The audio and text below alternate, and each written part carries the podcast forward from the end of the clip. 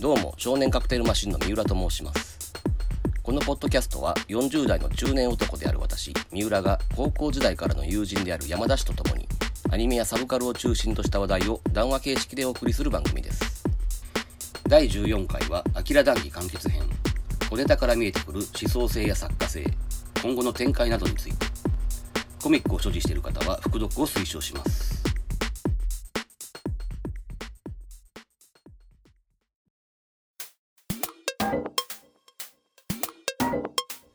で原作のラストも別に映画と違うことをやってるわけではなくて多分同じことをやってるん？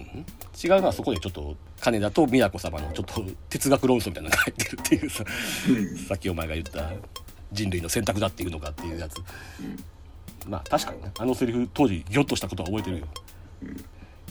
でさっき言ったみたいにその5巻の途中からその絵が変わったと同時になんていうかな大友自身がさそのキャラクターに対してちょっと距離が空いちゃってる気がするのよね。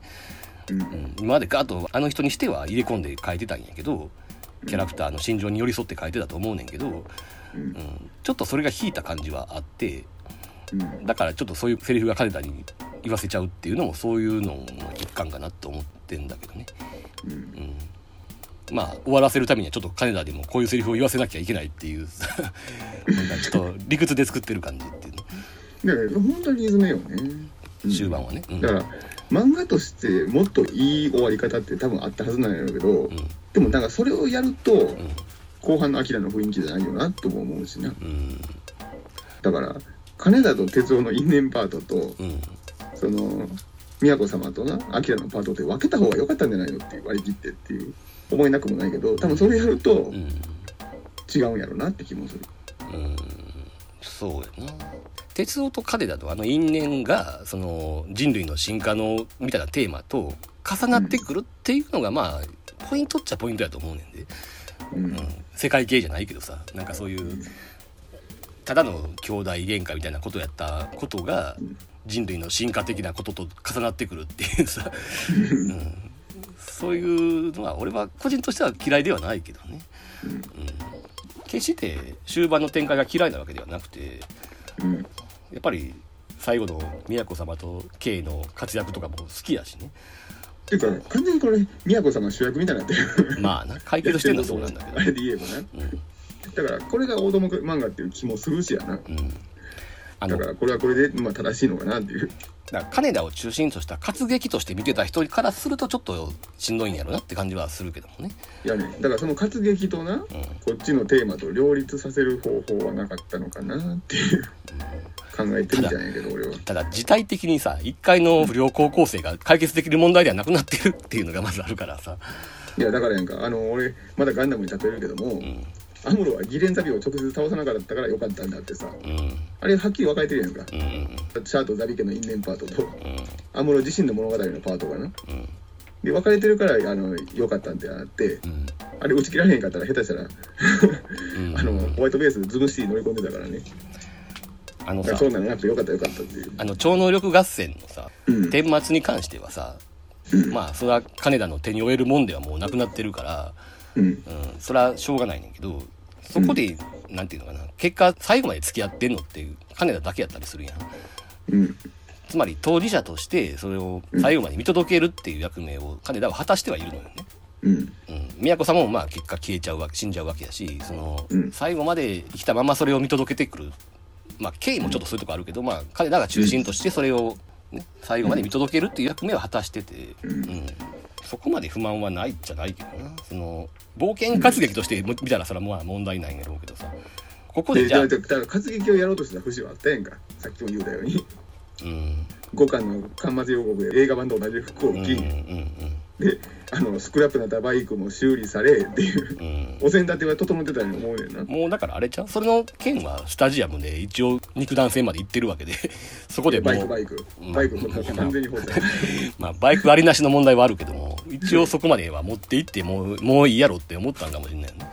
うん。それはもう映画版も結果一緒やんか。つまりね、その活劇として、その、ちゃんとやろうと思ったら、やっぱりな、どっかで金田を覚醒させなきゃどうしようもなくなるわけよ。実は金田は超能力 超能力者でしたっていう話に持っていかざるを得ない。うん。それをさ徹底的に最後までしなかったっていうのがまたこれすごくてさ。うん。普通の漫画じゃ考えられへん。よね主人公はただの凡人のまま終わるっていう、うん。ただちょっと運動神経がいい程度の 不良がのまま終わるっていうさ、うん、それは超能力漫画で主人公はどっかで覚醒するやん普通はさ。それを最後までやらなかったっていうのはやっぱり意図的なもんやろうねっていう、まあこれは画期的やったとは思うんやけどな。うん。いやだかららしいっちゃらしいからな。納得はもうせざるを得ないねんけどもっていう。どうもけどがついちゃうまあな。それこそだから金田の IQ レベルが上がりすぎっていう。まあまあそれはそれは確かにちょっと思うけどね。なんかなかったのかなっていうでもまあ今までのオートムガスイルならあのスタジアムでの決闘すらなかったはずやから。うん。まあ俺はここである程度はもう納得したけどな。あんな化け物みたいになってる鉄夫と戦ってもどうしようもないわけです。うん。でまた都合よくあれやんか。金田で戦う時は等身大に戻るやん。あ あれがすごくてさその、うん。なんだっけ？なんて名前だ？ジョージ山田じゃなくて なんかそんな名あ前だあのがアメリカ軍の。うんアメリカ軍最初に乗り込んできたやつそうそう。あの人って4巻から登場してるわけやけどうん。言ってしまえばさあっこでうん。膨れ上がった鉄夫をうん。人間大の姿に戻すためだけに存在してたってことになるんや。あっこで BC 兵器使って力がコントロールできなくなった鉄夫が一瞬気が晴れるっていうさ。うん。で金田との等身大の戦いにできるっていうさ、うん。その舞台を整えるためだけにおったみたいなもんやんか。うんそれもすごいよな。あんだけ引っ張っておいてそのまあさ重要な役目ではあるんやけどさ。うん。まあだからアドリブ感覚なんやろなまあまあ作るのも。いや別にそれがうまくいってないって言ってるわけじゃないんやねその、いやだからもうなアドリブ感覚を楽しむもんやと思ってるから。うん。うん。あのうまく着地できなかったさ伏線も含めて多分楽しむもんやと思うね。うん。だから完成度を楽しむもんじゃない。だけが漫画じゃないよね。うん。いやだからさっきから言ってみたいに完成度に関してはさドームとかの方が上やねんきっとでもアキラはそういう楽しみ方するもんじゃないとは思うんで。うん。まあ別にさっき言ったそのあれやで。アメリカ兵の件も別に結果的にうまくいってないわけではないとは思うからね。うんさっき言った伏線がほったらかしみたいなそういうのに比べれば、まあうまくいってる方やと思うから、うん。うん、別にでなんそんなかあの後発で乗り込んできた舞台にそれさせてもよかったわけやから、うん。果たしてこのジョージ山田がさまあな。先行で乗り込んできた意味をとかかに。考えるとな確かに。考えないとキリがないやんなんか竜とも散々絡んでてな。そうそうそうそう。そもそも竜の存在意義が何やっていう話になるしな。竜もコロッと死んだよね。竜もだからほら一回あのアキラを撃つシーンがあるん。やうん。覚醒しかけたアキラを撃って止めるっていうさ。うんまあそのためだけにおったような感じ。そんなん多いんやから。ね、うん。そのためだけにおったみたいな。しかもそれってどっちかといえばストーリー的には邪魔してるんだよね、うん。うん、別にあのまま覚醒することが都の計画やってんから。なんかそんなん多いよね。この銃の一発を撃つためだけにいましたみたいな。人 本当にそう。ああいう大東京帝国のナンバー3の隊長とるやんかああ。れも代わりに一発撃ち込 んでて。なんかそれあうん。さあ俺あの隊長思うんだけどさ、ん。俺なんでやろうなあの隊長のキャラクターの名前をずっと俺吉田やと思ってるんやけど。なんで、そんなことなかったねうん名前一回も出てないと思うねなんでどこで吉田なんだろう俺。知らん俺初耳やねん。うん。でしかも隊長かて、ん。あれ宮古のところに一回乗り込む時に、うん。あの部隊を率いたから隊長なんであって、うんうんそれまで呼びようがなかったんや、うんせやん。な あそこでついた名前が隊長なんであって、そんなん多いよなこの人。この漫画。でも結果的に隊長は割と話を引っ張ってはいるけどね。うん。4巻5巻あたりでうん。鉄夫がそこまで自ら動くタイプじゃないから代わりに動いてくれてるっていう、うん。うん、大東京帝国っていうのを実質的に仕切ってんのはあの人やっていうことなんで話をな動かしてる人ではあるんやけどね確かに。うん。これだからウィキペディアとか作るの大変やろな。名前ないキャラクター多いからさ。せやなそうそう「アキラってさそのタイトルからしてさ人の名前やんか。うん。でサブタイトルも全部人の名前やろ？うん。だから名前っていうのがまず一つのさキーになっててさ。うん。だからやたらこう名前を呼ぶだけのセリフが多いやん。うん。金田とか哲夫とかなんか何かっつうと人の名前を呼んでるっていうさ、うん。うん、これなあのなんつうのかな。様式美になってるとは思うのよ、うん、何かっつうと名前のセリフが多いっていう様式美になってると思うんだけどこれ悪く考えたらこの人ってそのウェットなセリフが苦手やからその名前を呼ぶことでごまかしてるっていう感もあるわけよね。ちょっとこう湿ったセリフを言わす時に名前って便利やん、うん、とりあえず金田って言ってりゃなんかなとか金田とかそのなんかニュアンスで変えれるしさ。これがさそのアキラは様式美として成立してるから OK としてそれ以降もやっぱり多いねんな大友作品にその名前を呼ぶセリフってさ。これがなやっぱりアキラは許せてんけどそれ以外はちょっとしんどいなっていうのはあるんだけどね、うん、結果的に偶然やろうけどうまくいってんだよねアキラはそれが。なんかな。うん。名前というものを前面に出したその名もないキャラがいることも含めてさその、うん。うん、名前っていうのが一つのなんかシンボリックな何かになっててさ、うん。うん、でもなんかその以降の作品でなんか困ったらとりあえず相手の名前を叫ぶっていう感じが、うん。これはちょっとさっきから言ってる俯瞰で見ちゃってる悪い面として見えちゃうっていうね、だからやっぱりななんか湿ったシーンになると途端に定型的になるっていうのはあってさ、やっぱりあのほら映画版の金田が山形の死を知った時に山形のバイクを金田が乗って「バカ野郎!」って言いながらなんか壁に突っ込んでいくシーンがあるんだけど。あ覚えてる。はいうん。あの「バカ野郎!」ってセリフはやっぱり当時耳を疑ったもんね。そこはすげえ定型的なんやなって今にして思えばね。あのブルージーンズメモリーじゃないんやからっていうさ。こんなシーンあったんや。あのあじゃああれや。マッチの歌やで。えあああああそうか思い出した思い。出したはい。だそういう湿ったシーンになるとなんかすごいやっぱ照れもあんねやろうけど定型的になるっていうさ、そうやね思い出な。いとこではさ類型的なの使うあのやることによって全然抵抗がないっていう不思議なところあるよそうやねなうん何かっつうと「む」とか「へ」とかさ嘲笑的な感じでは「へ」っていう相変わらずの矢吹城マナーみたいな感じやし。何か発見したら「む」っていうそのなんかその辺なんかすげえ昔っぽいねんな、うん、まああえて古いのをやってるのかもしれないけどだから部分部分ではだから漫画の進化の針を異様に進めたところがあるのに、そうそうそうそう、それ以外のところではえらい 古典的な古典的なうんことを使うのに平気っていう不まあ。思議なバランス感覚うん。だからセリフ回しそうやんかだからそうそうそうそれ以降のやつらがさ、はい。あのねだシーンが変わってうん。その相手のセリフをそのまま言い返す問題ってあるやんか。刑事ドラマでいうところの「何々何丁目で火事」みたいなさ。電話とかアイドでそうそうそう、うん。でオート漫画それすっごい多い。オート漫画だけどアキラすごい多いねそれが。ちょっとパッと思いつかないな。例えばどういうとこ？ろチップが頭割られて死んだっていう。ああうんうんうんうんそうやね。そういうところ。めちゃめちゃ多いで。俺今回読み返してびっくりしたもん。もう6個か7個ぐらい。少なく見積もって。意外となんかそういうところには古典的なんだよね。うん、うんまあそれはそれで味にはなってるとは思うけど。3個目以降は面白かった。むしろ出てきたら待ってましたぐらいの感覚で。うん、うん、うんそうやね。そういうのがなんかな妙なバランスで成り立っててさ。うん。例えばその小回りとかも含めてすっごいあれやんか。スタンダードっていうかページの数字が見えないようなページほとんどないし。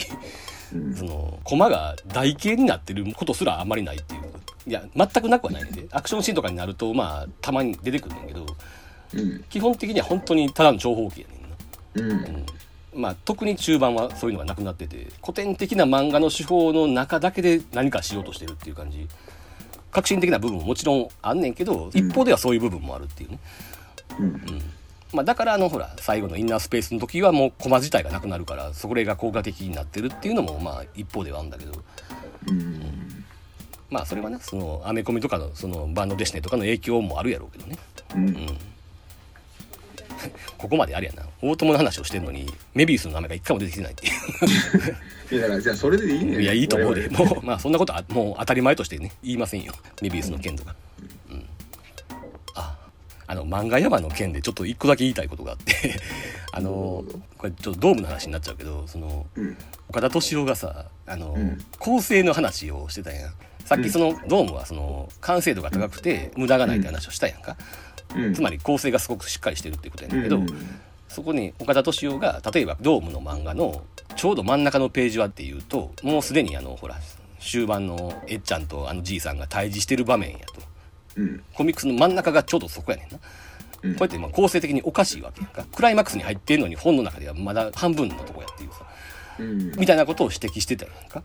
うん。だから実は構成的にはデタラメやってみたいな話をしてはってんけど。あこれな。はいはいはいはいそれそれそれ。うん。うん。これはすげえ当時から俺は異論があって。うん。つまりこっからもう延々アクションシーンが続くわけやんか。うん。アクションシーンってさ時間の流れが違うやん、うん。その前半は割と地味な話やからさ。うん。ゆっくり時間が進んでんだけど後半は一気にスピードが加速するわけやんか、うん。セリフも減るしさ。うん。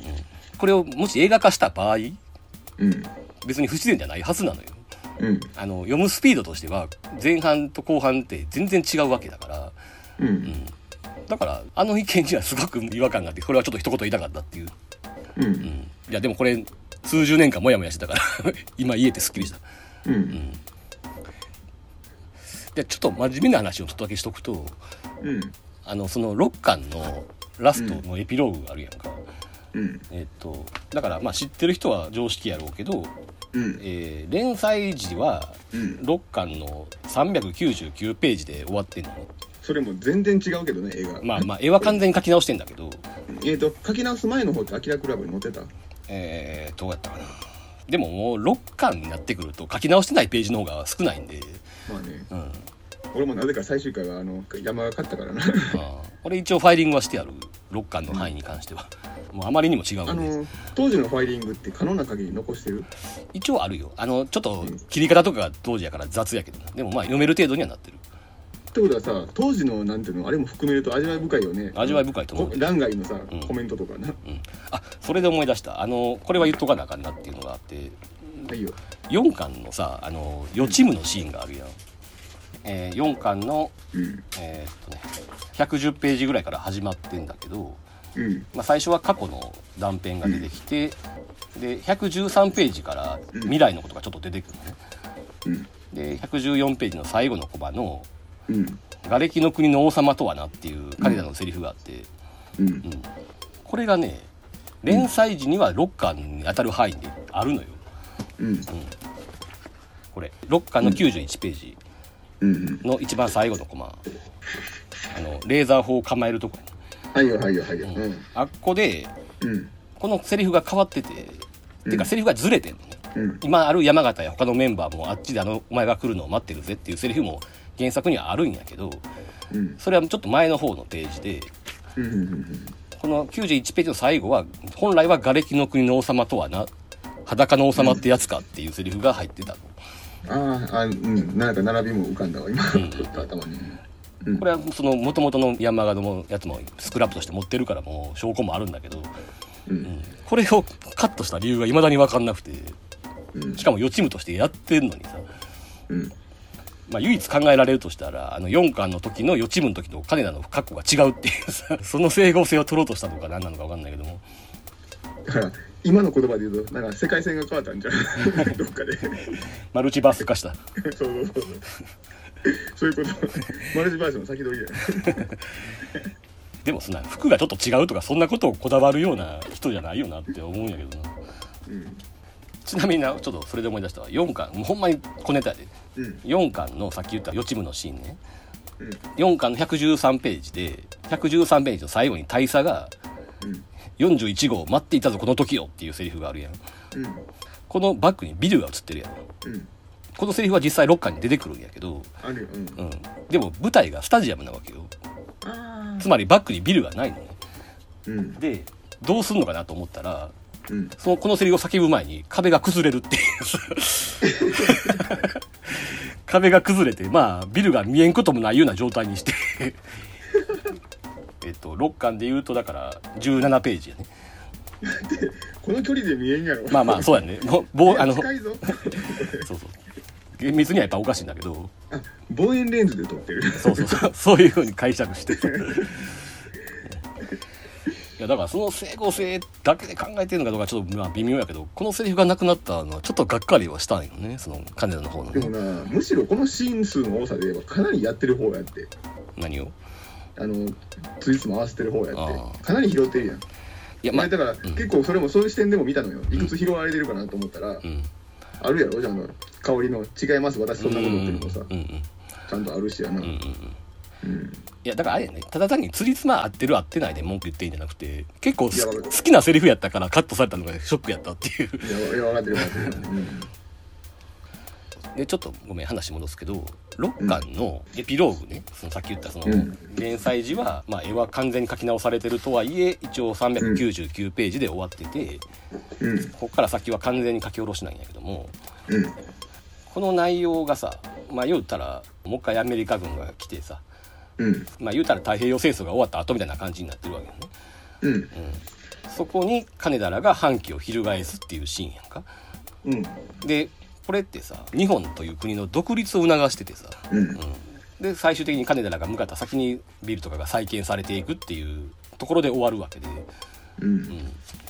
結局これ見て読んだ直後はあんまりわからんかったけど結果この人やっぱり安保やねんなって話やん。うん。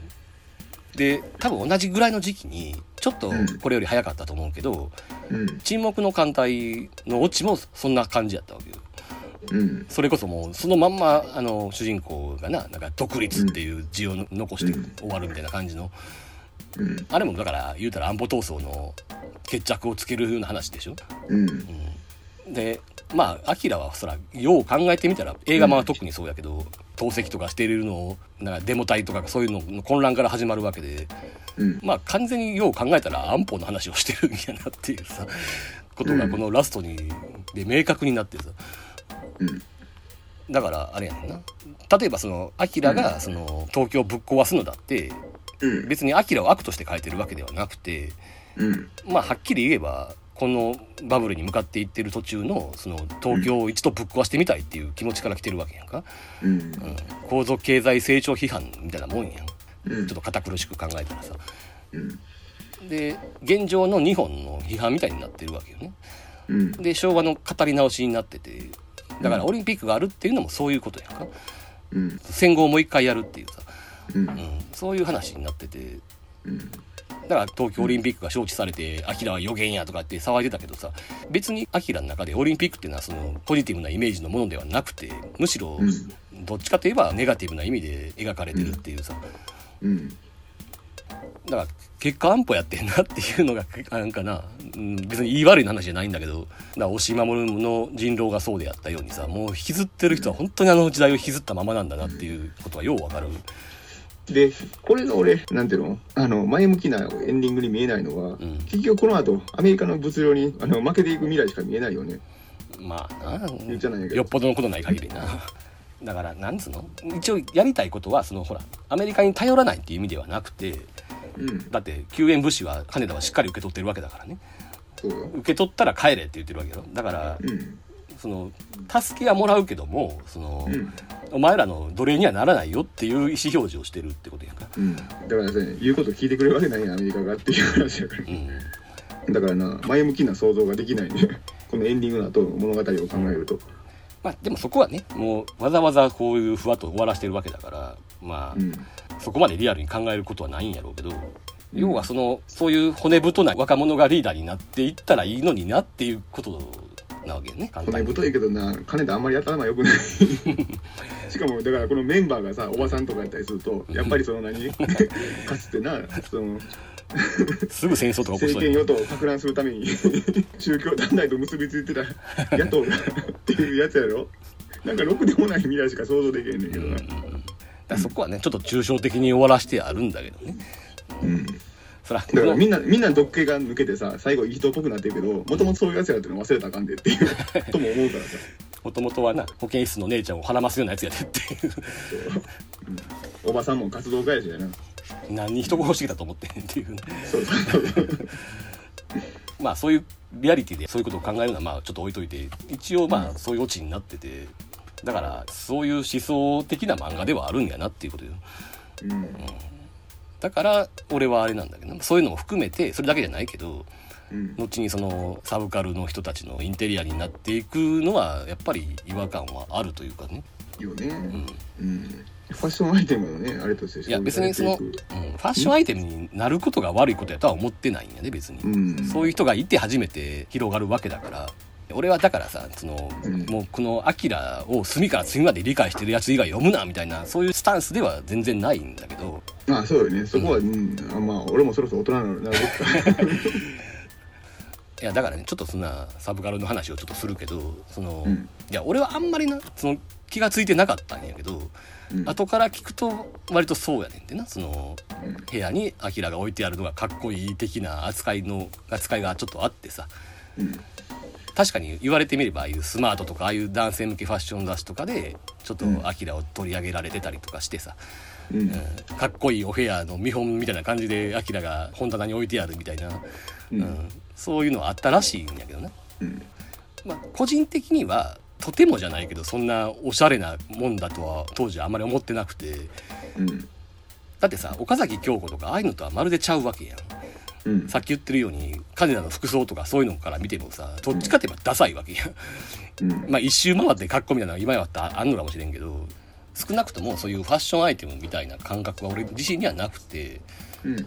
もうだから今にして思えば5巻と6巻はその発売日リアルタイム間に合ってるからさうん。6巻なんか特にそうやけど、まあ、あるわけないのに発売する1週間ぐらい前から本屋うろうろしてたっていうさ もうそんなおしゃれアイテムみたいなそういう挙動じゃないや。んうん。うん。もうおかしかったと思うで。もうそれのことしか考えてないレベルのさ、うん。特に発売前後はね、うん。だから中身を読んでもないのに本棚に入れておくことがかっこいいみたいな。そういうのは結構後になってから知ったっていうか。まあ実際それが流行ったのでもうちょっと後やったんかもしれないんだけどね。うん。俺の記憶では90年代のうん。えーっといつぐらいかな。なんか武田真治とかあの辺の人たち当時のトレンディー俳優なのか、トレンディータレントみたいなのが、なんかこぞってアキラが好きやって言い出してうん。みたいな。あの辺の時代のことじゃないかなと思うんだけど違うんかな、6巻は93年に出てるんでそのあうん。もうちょい後やったと思うんだよね。うん。だからそれが後から知って意外やったんやけれどもうん。だからそういうやつらが嫌いやったっていうわけでも決してなくて、ううん。ん、それはまあああいう人たちああいうイケてる人たちが言ってくれるのはむしろありがたかったし。うん。あとでもそれは嫌じゃなかったんけどうん。俺がむしろ嫌だったのはそういう人たちを見ていわゆるアニメオタク的な人に多かったと思うねんけどああいう人たちが大友とかあの辺のなまあ押井守とかも含めてなのかな？分かんないけど。あの手の作品を敵対視し始めたやん。あそういう時期もあったうん。あれはちょっとしんどかったけどね。うん。なんかカッコつけやがって的な扱いにされたっていう、うん。こっちは全然そんな気ないのにさ。うん。でもっと言えばカッコつけて何が悪いのっていう気もするしさ。うん。そんなになんか恥ずかしいものしか見てはいけないのかっていうさ、うん、それもよう考えたらおかしくないっていうで何やったらそれは自分らの文化に誇りを持ってるわけでもないよねっていうだからやっぱり劣等感みたいなものがないとそういう発想はならへんもんな。るよね。うん。まあその劣等感一時期俺にもあったからうん。偉そうなことは言えないけどね。まあ言ったらそういう人たちの相変わらずその中心は萌えやったわけでさ。萌えが入ってない漫画を見てるやつは痩せ我慢してるぐらいの感覚やったから まあ俺自身が当時は今は全然そんなことないんで当時はちょっと萌え文化的なものにちょっと否定的やったとこもあるんで、うん、だからまあそういう人たちの反感を買ってたっていうのもまあ理解はできんだけどね、うん、だからやっぱそれはあれやなオタクがやっぱ迫害されてたっていう時代背景も込みでの話やろうしな、今多分そういう萌え的なものを否定するサブカルの人もあんまりおらんやろうしそもそもサブカルって今ちゃんとあんのかって言われるとまあなくはないんやけどさ。その辺がちょっと割と混ざり合ってるからさ。だから今はもうそれが普通になってさサブカルやからってオタク要素がないわけじゃないしうん。オタクやからってサブカル要素がないわけじゃないっていうさ。うん。その辺がもう混ざり合ってるから、うん。もうそこの境目がはっきりしないんでうん。もうそういうルサンチマンみたいなものもあまりないというかさ。うん。まあそこはなもう今更言ってもしゃあないけど当時構想があったよって話はちょっとね言っておきたい。うん。うんなんか小ネタみたいなのあったら言ってくれてもいいね。俺たちよああ行こうか？あのならね。ああ3巻。3巻125ページの2個目。2個目。ドケドケドケんですこれさドケドケドケドケって上がってきてんのは、うん。3コマ目で大変ですって言うた人人やろ？えこれ金田やででもいやトーンの張り間違いで金田になってるけども、でも金田ってさ12345コマ目でさ別口から潜入してきてるやんかあー。あなるほどな。うん。この正面突破してきてるやつは金田じゃないやろ。うん。ドケドケドケドケって言って横兵にしてるのは自分と同じ階級かなんかのその同僚やからであって、あーそうやな。多分そうやな。そうやろ。うん。これトーンの張り間違いやん。うん。金だと思ってトーン張ったなっていそうやな、うん、アシスタントの間違いってことか。うん。確かに。だってこれが金だとしたら次のコマとのつながりがおかしすぎるもんね。おかしいやろ。うん確かに。それは俺今初めて気がついた。そうや。あそうなんや。お前ぐらい読んでてもまあでもこれアシスタントに同情はするけどな。確かに金田っぽいから。しょうがないなっていう。いやだからさこのドケドケって言ってる人が主演の格好じゃないやんって言おうとしたけどよう見たら周りの人同じ格好やもんな。そうやろ？そうそうそうそう。確かにそうや。うん。でそれと次な3巻。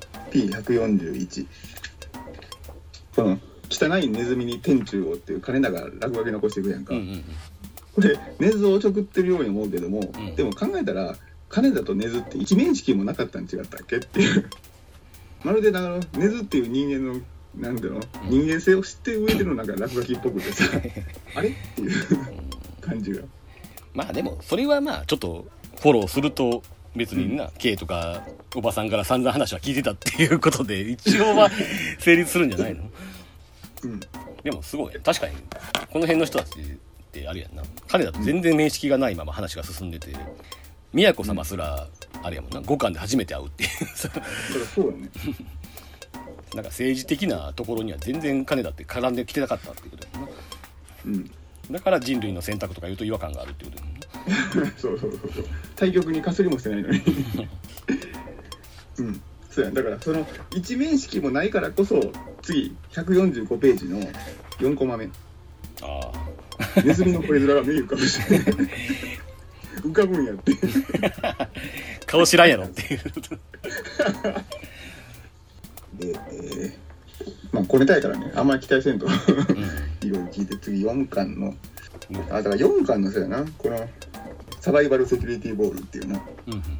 意外とメカはちゃんと名前ついてんねんなってフライングプラットフォームとかさ。あれなんか金田のバイクはずっと金田のバイクやけどあでもそうやな言っては主役メカやのに。まあそう。アニメを作った時ですら名前は付けなかったっていう。だからささっきそのバイクの設定がちゃんとないって言うたけどうん。まあアニメを作る時はやっぱり共有せなあかんから嫌でも設定作るわけやんか。うん。そこで一応初めて彼らのバイクのデザインが固定化されたと思うねんけど。それはあの大友さん自らが書いたわけ？うーんとね一応話に聞く限りではうん。大友克洋がまあラフを書いて森本浩二がまとめたらしい、うーん。だから映画版の「アキラはメカは森本浩二担当っていうざっくり言うとそういう感じやねんて。ほんキャラは中中村隆でうん。俺だからな当時はその、うん。なんかガンダム的なメカからちょっとやっぱり大友以降というか王立宇宙軍以降ちょっとうん。気持ちが離れつつあったんで、うん。アキラの映画版に出てくるバイクは、全然彼らのバイク以外も結構好きなのよね。うん多分あの辺は森本浩二がまとめてんじゃないかなっていうね。鉄夫のなんかいかにも脇役っぽい感じのバイクがまたあれはあれで好きやったりとかしてさ。うん。で言われてみれば確かにあの頃の森本浩二っぽいデザインやなとも思う、うん。あのロボットカーニバルとかのあの感じやなっていう。うん。いやというかこのメカの抜かりのなさってすごいな。普通さあのどんな漫画家でもな、うん。これ書かしたら不得意ってものがさあったりしようもんやのにな、ちょっと異常よね。何書かしてもさ同じ声で書くってこれ相当しかもそれで週刊連載で正気の沙汰じゃないと思うねんけどな。ああるやん結構漫画読んでてあこれ不得意なんやな作者がって思うことって。そうそう。そのなんかオールマイティぶりがさやっぱり当時しびれたっていうのも確かにあるんだよねでもそのオールマイティっていう言葉で済まされへんレベルやであのちゃんと戦闘機もさうん。うん海軍仕様になってるのよ。はいはいはい。あの空母が搭載するためにな。その着艦フックっていうパートがあんねんけど、うん。最後あの着陸する時にさうんうんうん。滑走路に張り巡らされてるケーブルに引っ掛けてうんうん強制的に止まるうんうんわけやな、うん。そういうパーツがついてたりとかさ、うんちゃんと物の仕組みを知ってないとうん。書けないデザインになってるう。ん。メカを興味がない人が仕組みも知らんと書いちゃうとうん。例えばその銃を扱う時に、うんあのガスガンとかエアガンとかしかないパーツを書いちゃったりとかするものが出たりするんだけど、うんなるほど。そういうのもないやん。うんうん。うん、まあそれは だからそういうなんていうの抜かりのなさってすごいなっていう。資料が全部自分の足で探すしかない時代で確かに。しかも当時の写真で解像度も良くない。うんようその時代でこんなことできたなっていう。あのあまり詳しくないけど大友和弘っていう人のことはな。うんうん。あの人の作業場とかさ書庫とかそういうのって雑誌に出たことある？まあちょいちょいはある。書庫とかすごいことになってる。まあ、やっぱり資料の山やんなやっぱり。うん、いやでも下手したら司馬遼太郎レベルで すごい本棚になってそうな。カバっていう画集があったやんか。うん。一冊目の方な。うん。あれでその部屋がちょっと写真があんねんけどその資料の山の隅っこの方にあられちゃんがあってちょっと微笑ましかったドクタースランプ？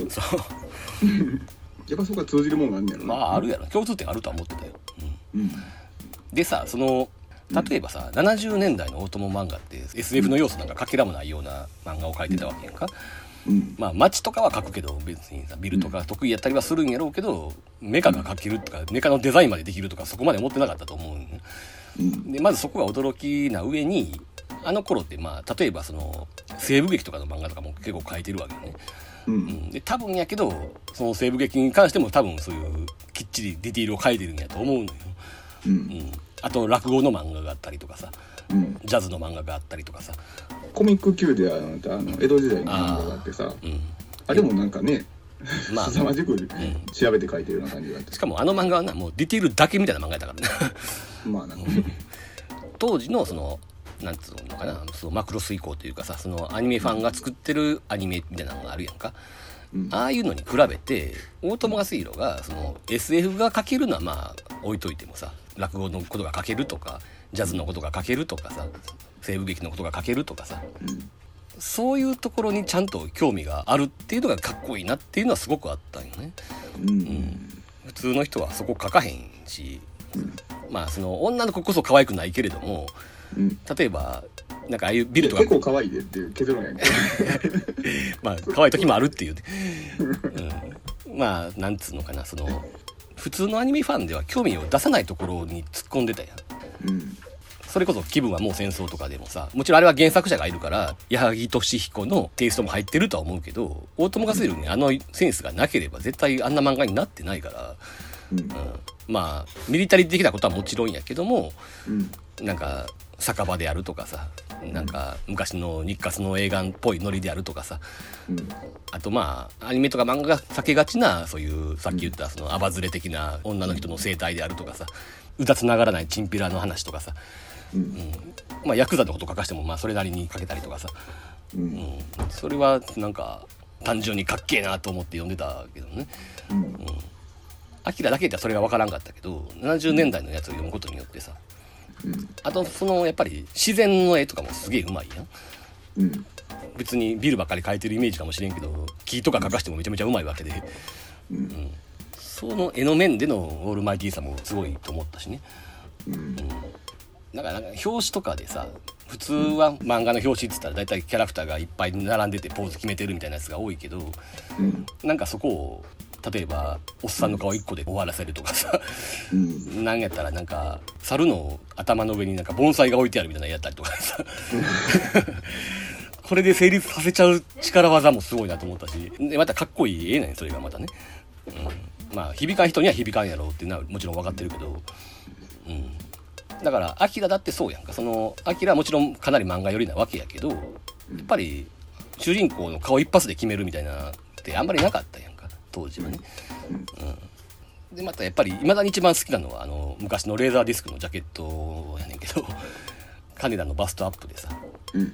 ちょっと割とリアルめに描いてる金田で、でアニメ出すよ見たわうん、なんか体がちょっと機械とつながっててみたいな、うんビルとかとつながってるみたいなやつで。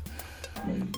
ああいうのもなかったからやっぱり驚いたしな、うんまあ、コミックのねロッカーの表紙とかはちょっとそういう感じではあるけどなその主要メンバーが 集まってるみたいな。カメラ目線やしロッカーの表紙ってなんか顔が異常に変やんな。こうやって思ったけど。うん。なんかさ例えるならあの昔のさ映画館のさ看板あるやん。うん。その時やってるはいはいはい。はいあんな感じに見えるっていうかさ、まあ、もちろん絵のうまさは段違いやねんけどさ。むしろ狙ったんちゃう？かもしんないな。そのパチ臭さがちょっとある。立ち物感っていうのはなんかな狙った節すら感じる言われてみると、そうやな。なんか三巻の表紙とかもちょっとそんな感じやんな。うん、シニカルなコンセプトで好きそうやな。そうそうそうそう。アキラのコミックスってそのアメコミの影響をやたら言われるしまあ確かにそれはその通りやねんけどうん。どっかで読んだけど昔のそのなんかほんまに手塚以前の漫画というかさうん貸本屋時代みたいなやつなんかな？わかんないけど。コミックだけで書き下ろされてるようなあの感じを出したかったみたいな発言もあって。うん。だからわざとそういう感じに書いてる可能性もあるよね。特に金田が登場してる表紙はそんな感じが多くてさあのうん。コミックに関してはね。うん。あで4巻続き言っていいでしょうかああまだあんのか。いやいやもうどんどんしょうもなくなってくる、あのあ だから俺28ページのな4巻の28この不良のセリフが好きなのよ俺たちは人数と根性じゃ負けたことのね実力派の突っ張りグループって言うけど 人数と根性っていうことは喧嘩には勝ってないのに実力派って言ってるっていう。ちょっとまあまあ、面白い。まあこれは完全にねギャグというか。こういうセンスがいいよねこの人、うん。この後のその千代子の応対もすごいよね。こんな雑魚キャラに容赦なしかっていう。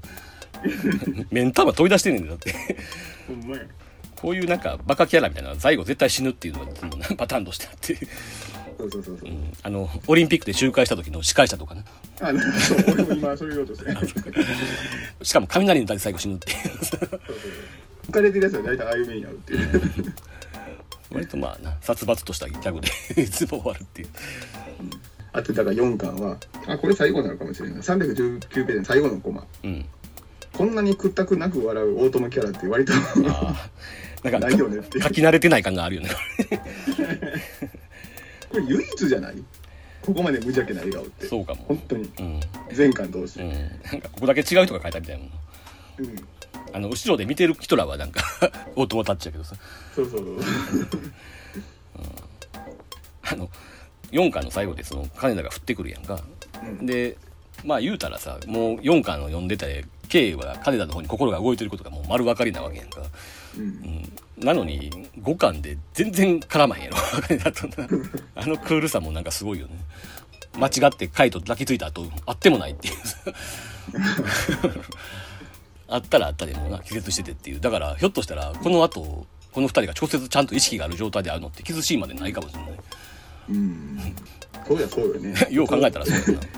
こんなん災害とかだったら真っ先に書こうもんなエピソードをずっと。それだけでワンエピソードできるのに名シーンになりそうなものをさそうね。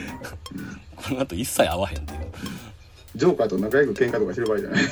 お前な。ジョーカーとの絡みは多いのに。であとはまあ笑えるネタじゃないけども6巻。原稿紛失かなんかでコピー載せてるよねっていうところが。あうん。どこ？6巻のね375ページああはいはいはいはい。明らかにこれ3コマ目までコピーよね。せやな。で下の2コマは多分書き下ろしやそうそう2コマすっきりしてるから。なうん。あの特に K の絵は後期の絵やもんなうん。あ違うわ。これはあれか。あちょ待って6巻やな。切り張りした際に紛失してるんやと思う。1コマ目から3コマ目って。これさ6巻の375ページの上の3コマって同じ絵が5巻にあるのは分かってるやんな。あれ？ちょっと待ってください。あれちょっと待って。俺も今ちょっと勘違いしてたけど5巻のはい。104ページ。104ページ。ああすいませんでした。ごめん。うん。俺の勘違いやった。だから紛失したかどうかわからないけどでもこの頃はあれちゃう？コピーはこんなレベルやったってことじゃないかい？あそっかそっかそっか。よかった気が俺する。そうやわな。うん、だこの辺も含めてねそのなぜこの K と金田がさそのたまにそういう風な変な形で更新するのかっていうさ実はテーマ的なことに重なっててさ、うん。だから K っていうのが別に自ら超能力者ではなくて、まあ、それを触媒の役割としてうん。力を良きものに使える人っていう象徴として書かれててさ、ううん。ん、そういう人たちに未来を託そうっていうオチになっていくわけでうんだから実は K と金田の交流って重要だったっていう話、まあ、言葉にするとちょっとくだらんねんけど、ううん。ん、まあでかい力があってさそれを今の人間ではコントロールできんけども未来の人たちならできるかもしれないっていうまあ言葉にすると陳腐やけど、うん。うん、そういうテーマは入ってたと思うからね。うんあかんなちょっと絶賛モードが過ぎるな。もうちょっとなんかツッコミ。正直嫌いな部分。嫌いな部分はあるでしょ。いやもう俺そういうのから卒業したから。あまたちょっと小ネタっていうほどでもないけどさ、うん。俺今回読み直しながらねうん結構びっくりするぐらいちゃんと映画版のキャストで脳内再生されるんだけどああそうなんやうん、ちゃんと金田は岩田光やしうんうん K はあの小山真美で、うん。うんで哲夫は佐々木希っていう。う、んうんうん。確かにな。なんかちょいちょいそのアキラってさその DVD とかブルーレイがさリニューアルとかされてさ、うん。そういう時になあの3人が対談とかしてたりとかしてな。定期的にその年取った姿を見ることがあって なんか割と感慨深いよね、うーん。当時のそのアキラ公開前の特番とかでさなんかうん。あの3人が割と座談会とかやってた記憶があるから。えー今にして思えたらすごいでなんかアキラスタジオをうん。室井茂とベンガルがレポートに行くっていう。なんでその人生なのっていう。ベンガルって。あ思い出した。それでさっき言ったさあのアキラの電話のサービスがあったやんか。あの二人が電話でその芸能山城組の曲を聴くっていうくだりが うーん。あ と小ネタで言うとさこの頃ってその集中線をものすごい使うやん。この人なんていうの？集中線とスピード線っていうの？うん。アクションシーンにそれが使われてんのは別にわかんねんけどうん。あの有名な金田がほら飯を食ってるシーンあるやん。ガツガツガツそうそう。あんなんでもう集中線入ってるからな。あと僕でも成立するやん。で五巻のさあのほら金田と甲斐がさうん。地下鉄使って K を探しに行くシーンあるやんかうん。あっこで2人が路線図を見てるだけのシーンにも集中線があるやんか。成立する理由が5巻の84ページの2コマ目。これいる？っていう。いやこれ面白いわ。これ何やろうね。なんかもう入れなくな気が済まなくなってるのかね。空間恐怖症みたいな感じでいやそれけどなこんだけ書き込む人って腱鞘炎との戦い違うの。そうやね。別にそんなとこ力抜きゃいいのにさ。ましてな当時って今と違ってさパース定規みたいな便利なもんがある世界じゃないからさ、うんうん当時インタビューでもあったやんか。小システムがさ画面外にある時は、うんそこに釘打ってん。糸引っ張って引いてるって、消費点を探したって話ねそうそうそう。いやしかも時には小システムが23個向こうの部屋からっていう時があるみたいなこの過剰さが80年代っぽいといえばそうやねんけどあでもここに目つける人いなかったんじゃない？うん、アクションシーンで常にそのスピード線みたいなのがあるやんか。うん。あれがすげえ新しかった画期的やったっていうのはまあ確かに分かんだけどうん。もうそれが止まらなくなってんじゃんっていう。うん。どっちかっていうと0年代あたりからかなと思うねんけど割とみんな整理を始めるやん、うん。もういらんもんはいらんとして切り捨てていく方向の方がトレンドになっていってさ、うん。うん、だから5巻後半以降の線の少なさっていうのはまあそういう思想も感じなくはないのよね。もう一概に否定はしたくないっていうのはそこもあって、うん。うん、ちゃんとその80年代の過剰さをある程度整理していく段階に入るっていうのはもう必然やったと思うし、うん。うん、それは別に間違った方向でもないとは思うんで、うん。うん、ただまあやっぱりあれやな。どうやろう本音を言うとやっぱり若い子にもちょっとぐらい読んでほしいなっては思っちゃうけどな。うん。まああの時代のものにしては受け継がれてる方なんやろうとは思うけど、うん。まああんまり言うと老害扱い扱いされるからやっぱりそうんこっちもあんまり言わなくなるしさ、うん。よくさ「アキラ」以降さあの、うん。みんなが真似してさその、うん。このクオリティを見てしまったからみんなが真似しなきゃいけなくなって大変になったみたいな話聞くけどさ。うん。でもアキラレベルに到達してるのってほぼいないでしょ？うん。まあ白政宗とか何人か数えるレベルやうん。だからそれに慣れちゃったっていう人おるけどこのクオリティでやってるものって結果そうないでっていうないないないない。なんか劣化コピーみたいなのはそらめっちゃあったわけやけどさ。うん。であの白政宗かで割と抜くとこは抜いてるまあな。うんうん過剰に書き込んではいるけどもうん音も稼ぐみたいにもう細部に至るまで隙がないっていうのじゃない。うんさあな、うん、オートモチルドレンではあるけどやっぱりうん。ちょっと違うって違うもんね。当たり前だけど。う。ん。まあそれが良さにもなってんだけどね。うん。あの頃な押井守が割とアキラ批判しててさ。うん。なんかアキラはもう最初から東京を忌むべき街として書いてるからうん。壊してもカタルシスがないんやけどもパトレイバーの1とかもまあ結果壊れへんけどまあ東京を崩壊させる犯人の話やんか。うん。であの人は東京に思い出があるからこそ壊すっていう話になってたからうん。みたいな話でちょっとアキラを否定したりはしてたんやけどな。うん。まあ分からんではないけどね。あただまあそのアキラがさっき言ったみたいにその現代批判みたいなものになってるとしたらそれはまあ、ネオ東京をそんないい街として書けないのはそれはしゃあないっていう感じではあるけどね。ああでもそこれに言及しようと思ったら、結局生まれも東京なのかっていう話になってくるどうなんやろそうだね。それは大きいかもね。押井守は東京生まれやったと思うけど大友克洋は東北やもんな。あそうなあそうか。それでその違いかな。うん。東京自体に思い入れは確かにあるだろうけど、ううん。ん、ちょっと違うもんね。教習とかとはね。うん。いやだからさ今年なうん。大友克洋全集っていうのがさ一応観光予定なのよ、うん。さっき言ったみたいにそのコミック化されてない漫画とか山ほどあるからさ、うん。うん、そういうのを一気にコミック化しようとしてるわけね。うん。でそれに食いついてる人間ってどれぐらいいるんやろなっていうさその だってアキラだけならまだしもその70年代の大友ってなってきたらそれはまあますますな支持層は少ないやろうし。でもやっぱあれやんなそのそこはリアルタイマーじゃないけどやっぱり70年代の漫画読みからするとやっぱりすごい重要なもんだったことは確かなんで。うん、まあそこそこ買う人はいるんじゃないかとは今のところは思ってんだけどそのもちろんあれでベストセラーとかなるとは思えないけど確かにあれらしい。今って大友が水路の漫画ってほぼ全部絶版らしいんでうんあの大友の中でもさその長く売ってたやつと一瞬しか売らなかったやつがあってさうん「ブギウギワルツ」とかあの辺の漫画って本当に入手が困難やってんけどうん。だからあれを漫だらけで見つけた時は本当に嬉しかった。んやけどさうん。あの大阪に漫だらけができた初日に行って2冊ぐらいあって入手困難なやつがさうん。それを両方とも見つけれたっていううん。あの時の嬉しさは本当に覚えてるけどうん。まあ知れてんだけどね。全部短編だからその、うん。例えば手塚治虫全集みたいなのと比べれば多分関数は知れててさ。うん。あ全集っていう限りはあれだよね一応アキラとかも入るんやろ。うねやろ？出し直すってことなのかなとうとう。アキラって絶対その携帯を変えて出さなかったんや。うん。あの形にこだわりが多分あったんやろうからあのフォーマットを変えて出し直すことが可能なんだろうかっていう気持ちもあんだけどね。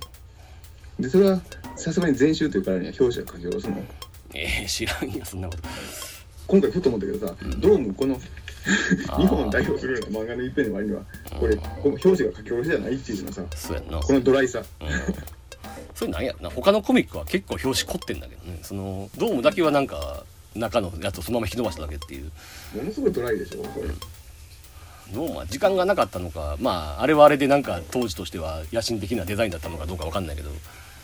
だからその辺も買い直さなあかんのかなとか思いながらな 一応出たことがあるやつは全て持ってるからさ、うん、それもやっぱし買い直すべきなんだろうかとか思いながら。幸せな悩みやね。まあな、うん、で2年前に発表あったきり何の音沙汰もない再アニメ化の話。ああどうなってんねんあどうなってんだろうな。まあ。全然。それで言うたら「少年サンデー」で連載するって言った話とかなんか音沙汰がない話だらけほんまやな。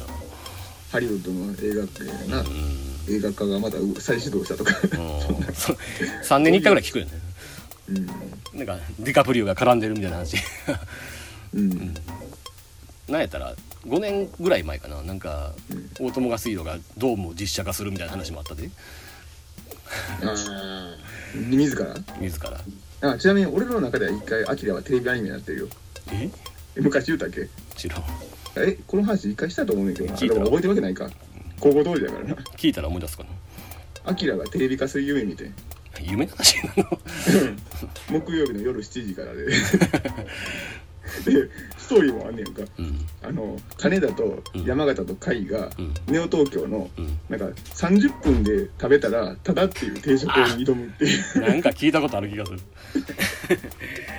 っていうかなんでお前のさ夢の中のたわごとみたいなことを何十年も覚えとかなあかんのよ。これからタイムやろこれからタイムやからええんちゃう？いやいいけど。じゃあそれを覚えてる自分が腹立つっていう。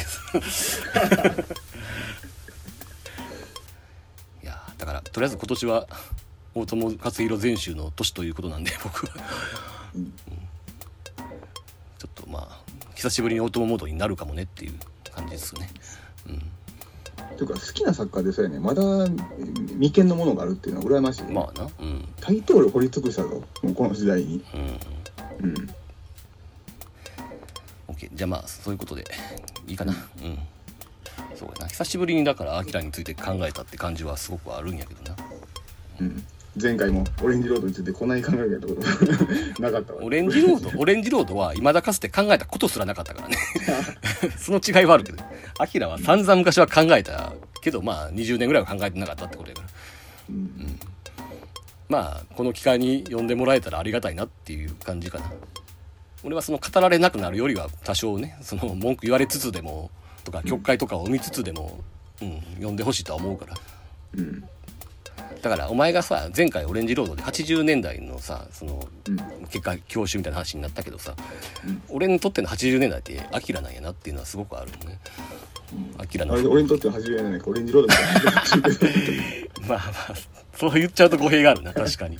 いやまあだからサンライズロボットアニメプラスオレンジロードって感じか。いいやてかもうオレンジロードだけでいいわ。もうやいやいやだからまあ俺個人の80年代の思い出として、うん、やっぱりフェイバリットな漫画であったと、はい。ということでそろそろ締めますか。はい、はい。じゃあ少年カクテルマシンの三浦でした。えー山田でした。さよなら。さよなら